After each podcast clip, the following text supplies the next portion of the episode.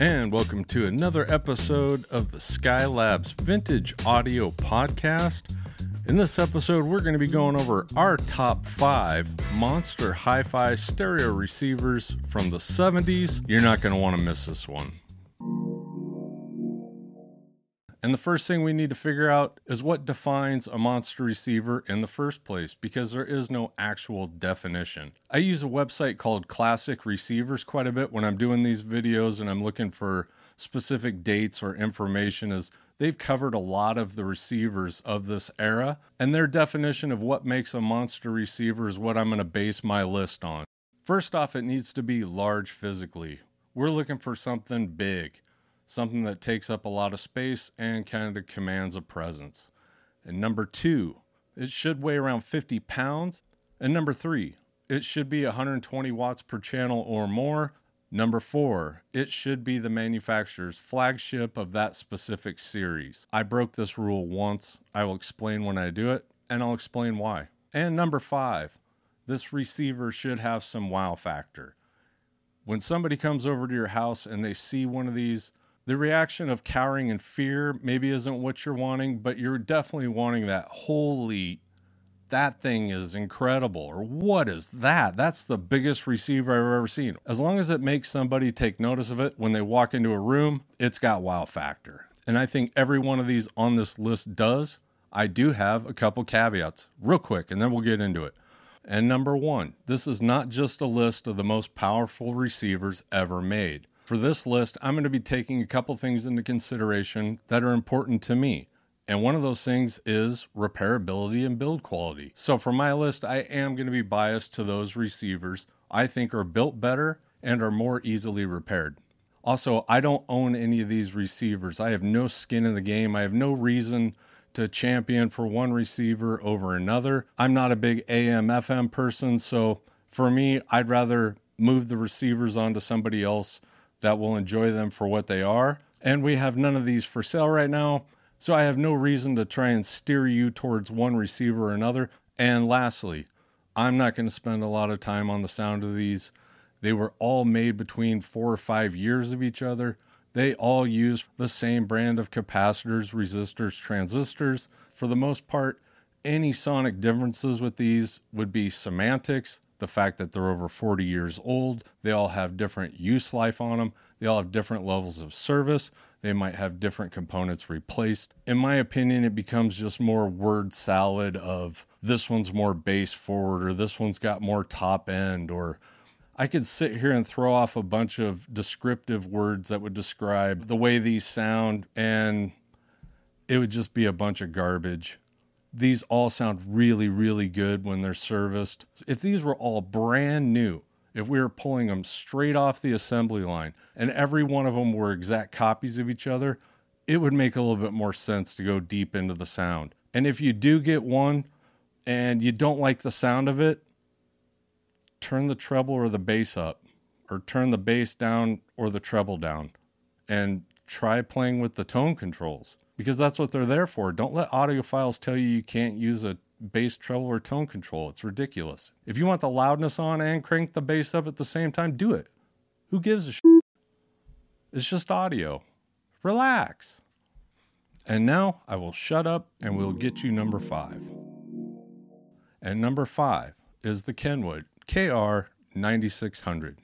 And the Kenwood KR 9600 was made between 1976 and 1978. It has 160 watts per channel into 8 ohms, and it weighs in at 53 pounds. This is the most affordable receiver on the list by far. I think you'd expect to pay between one to two thousand, depending on condition, level of service, that type of thing. But I, I think that's kind of the range of what they're going for. And while yes, we have serviced and sold KR 9050s.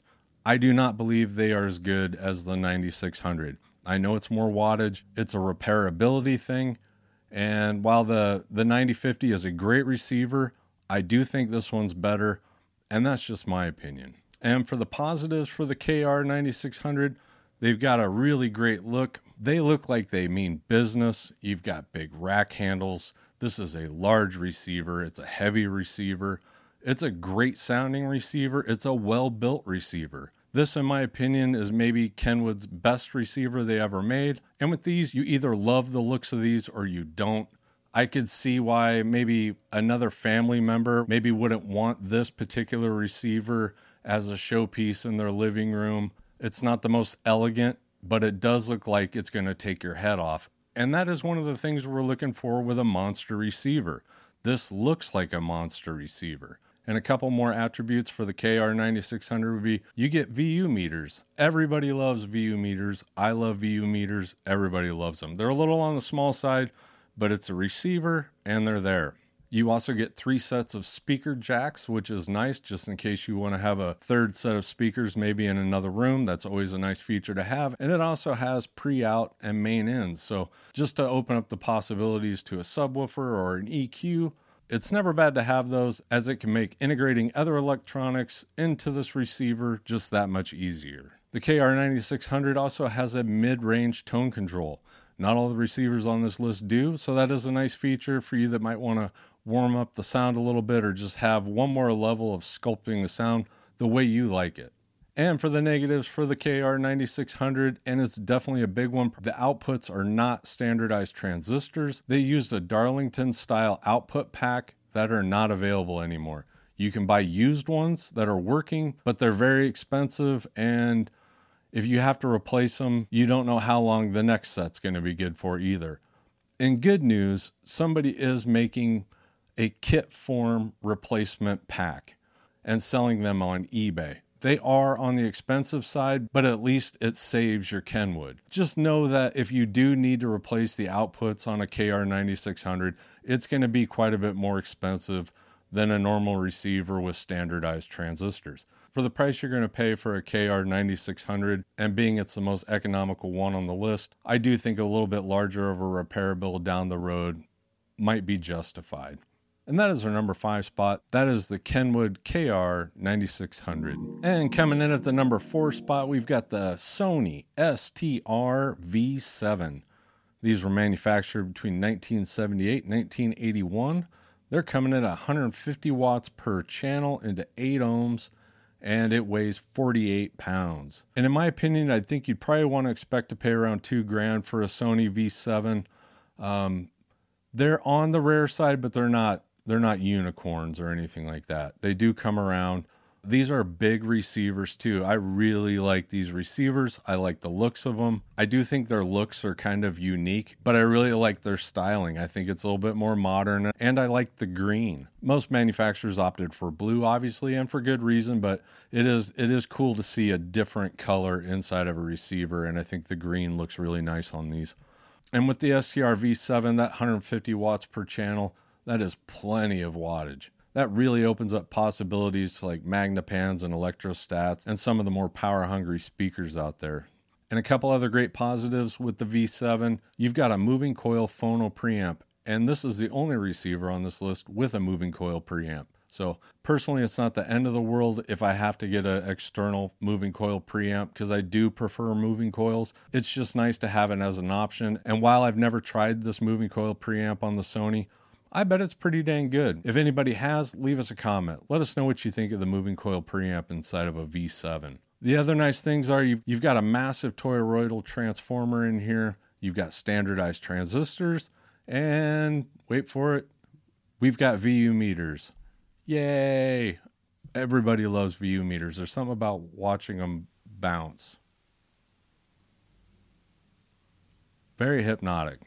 They could be a little bit bigger, but it's a receiver once again.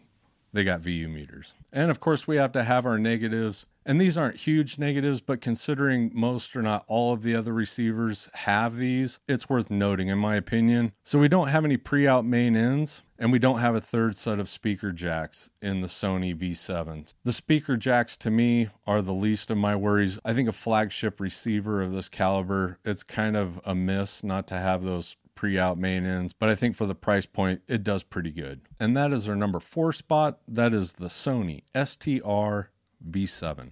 And also, if you'd rather get your content in an audio format, check out the Skylabs audio podcast. We are up on almost every platform at this point. Definitely go check out your favorite platform and search for Skylabs Audio.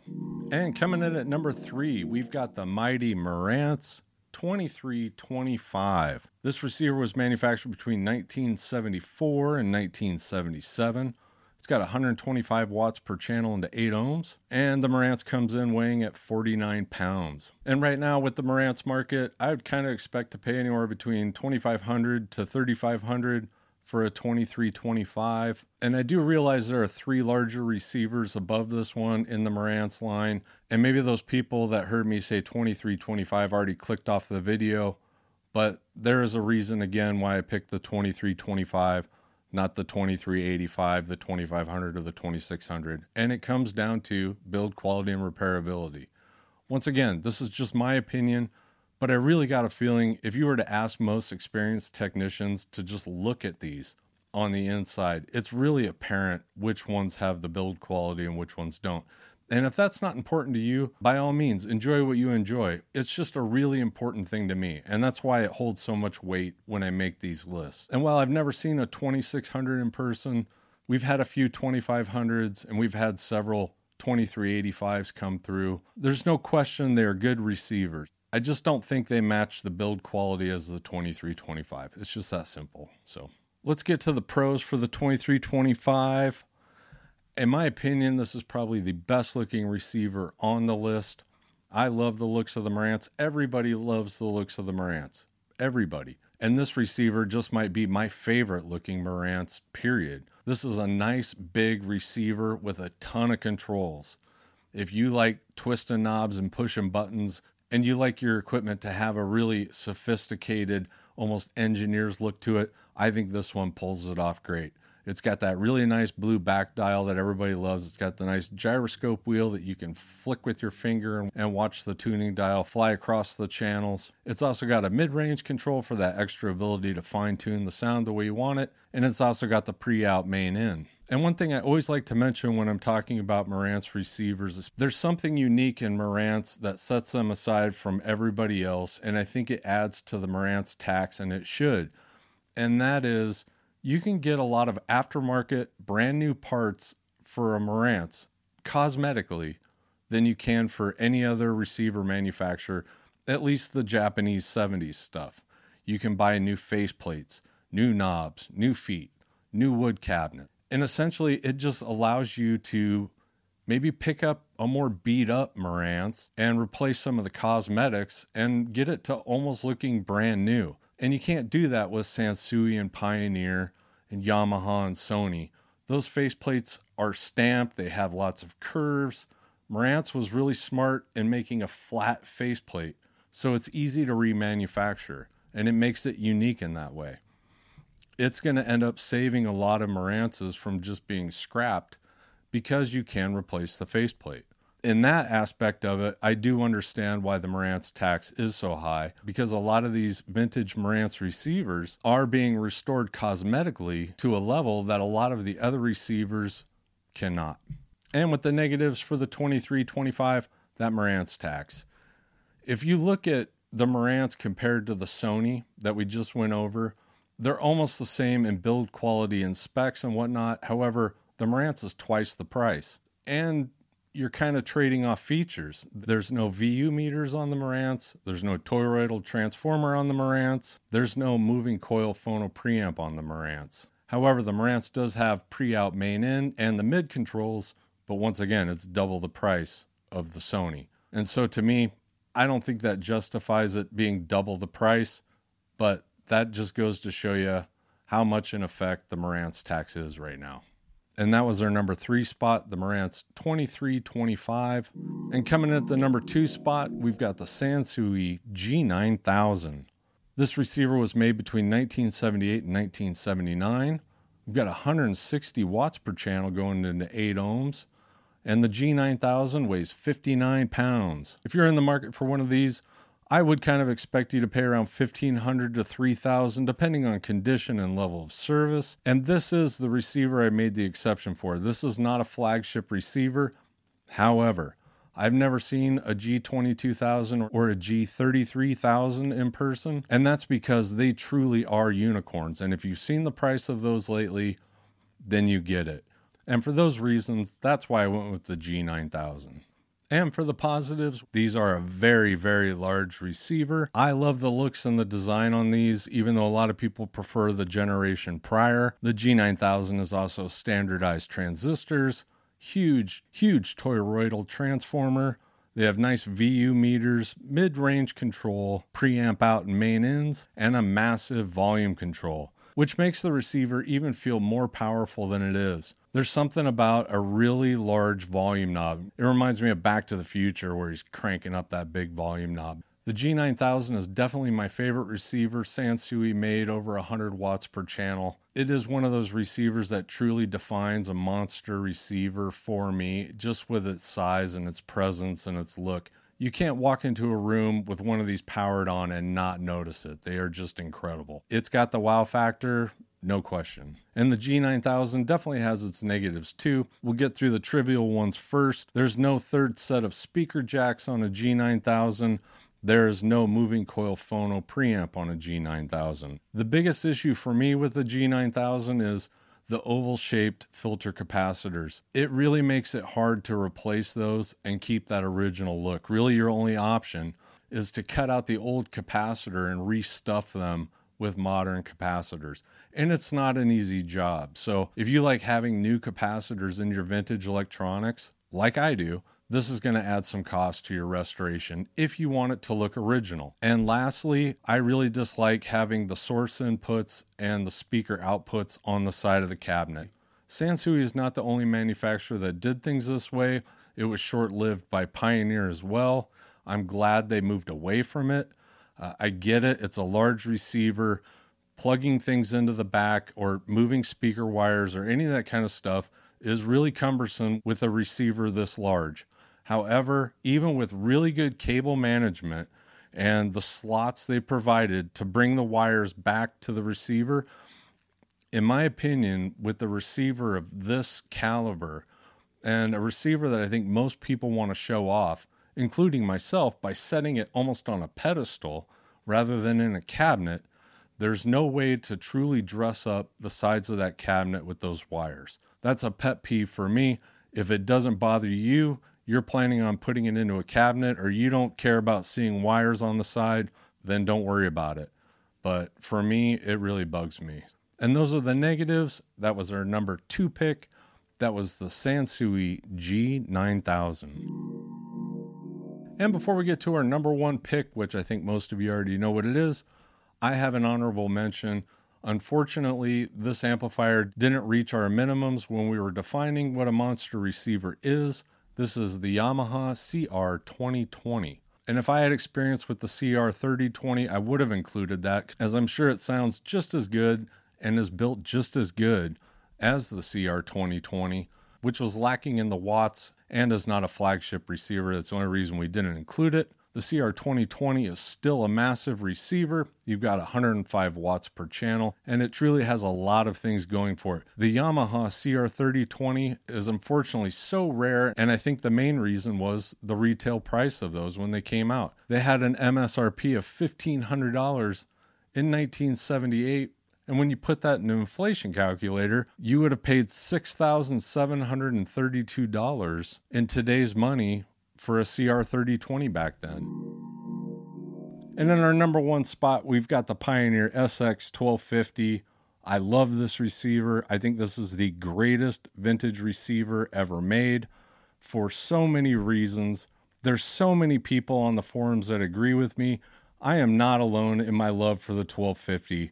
Most people that know what they're talking about, even if they're hardcore Sansui or Marantz fans, can see how well this receiver was built, why it's an easy receiver to work on, and why it is possibly the best vintage receiver ever made. And it truly also is a monster.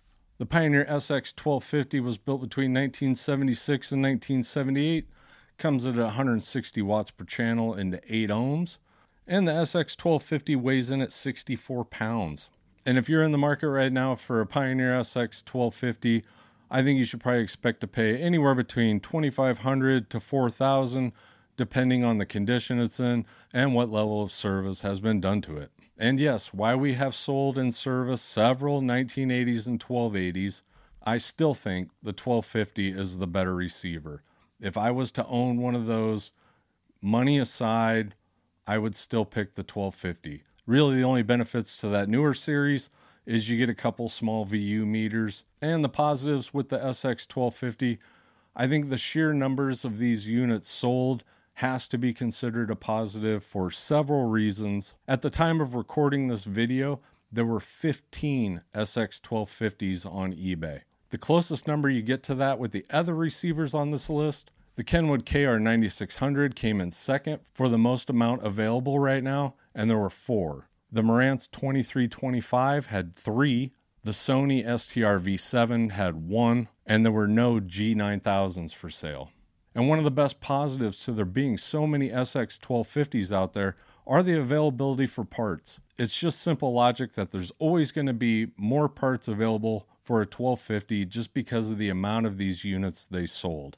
And doing a comparison with the 1250 and the Yamaha 3020, I think the reason they didn't sell as many Yamaha CR3020s at $1,500 was you could buy a 1250 for 900 So as a consumer in the late 70s, when you're doing your shopping for your stereo and you see a Pioneer 1250 for 900 and a Yamaha CR3020 for 15, it's kind of hard not to choose the Pioneer. And some of the other positives with the SX 1250 be those modular boards, very easy to work on very easy to disassemble. You've got your massive toroidal transformer and you've got your huge power supply. While it doesn't have a mid level tone control, you do have frequency selectors on your treble and bass to really kind of fine tune that. Also, you've got your three sets of speaker jacks and you have your pre out main in. And I do have a small list of negatives for the Pioneer SX 1250.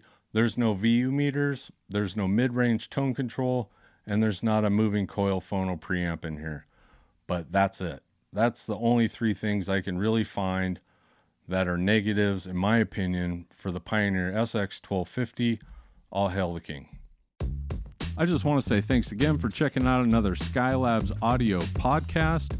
We do appreciate you subscribing, liking the content, and if you're really enjoying it, head on over to skylabsaudio.com forward slash shop there you'll find a lot of really cool Skylabs merchandise like platter mats and t-shirts. We also have custom built speaker stands. There's a really good selection of Grado cartridges and headphones. We are always adding merchandise to the store, so if you haven't stopped by in a while, head over to skylabsaudio.com forward slash shop and see what we've added. Thanks again, really appreciate it. We'll see you in the next one.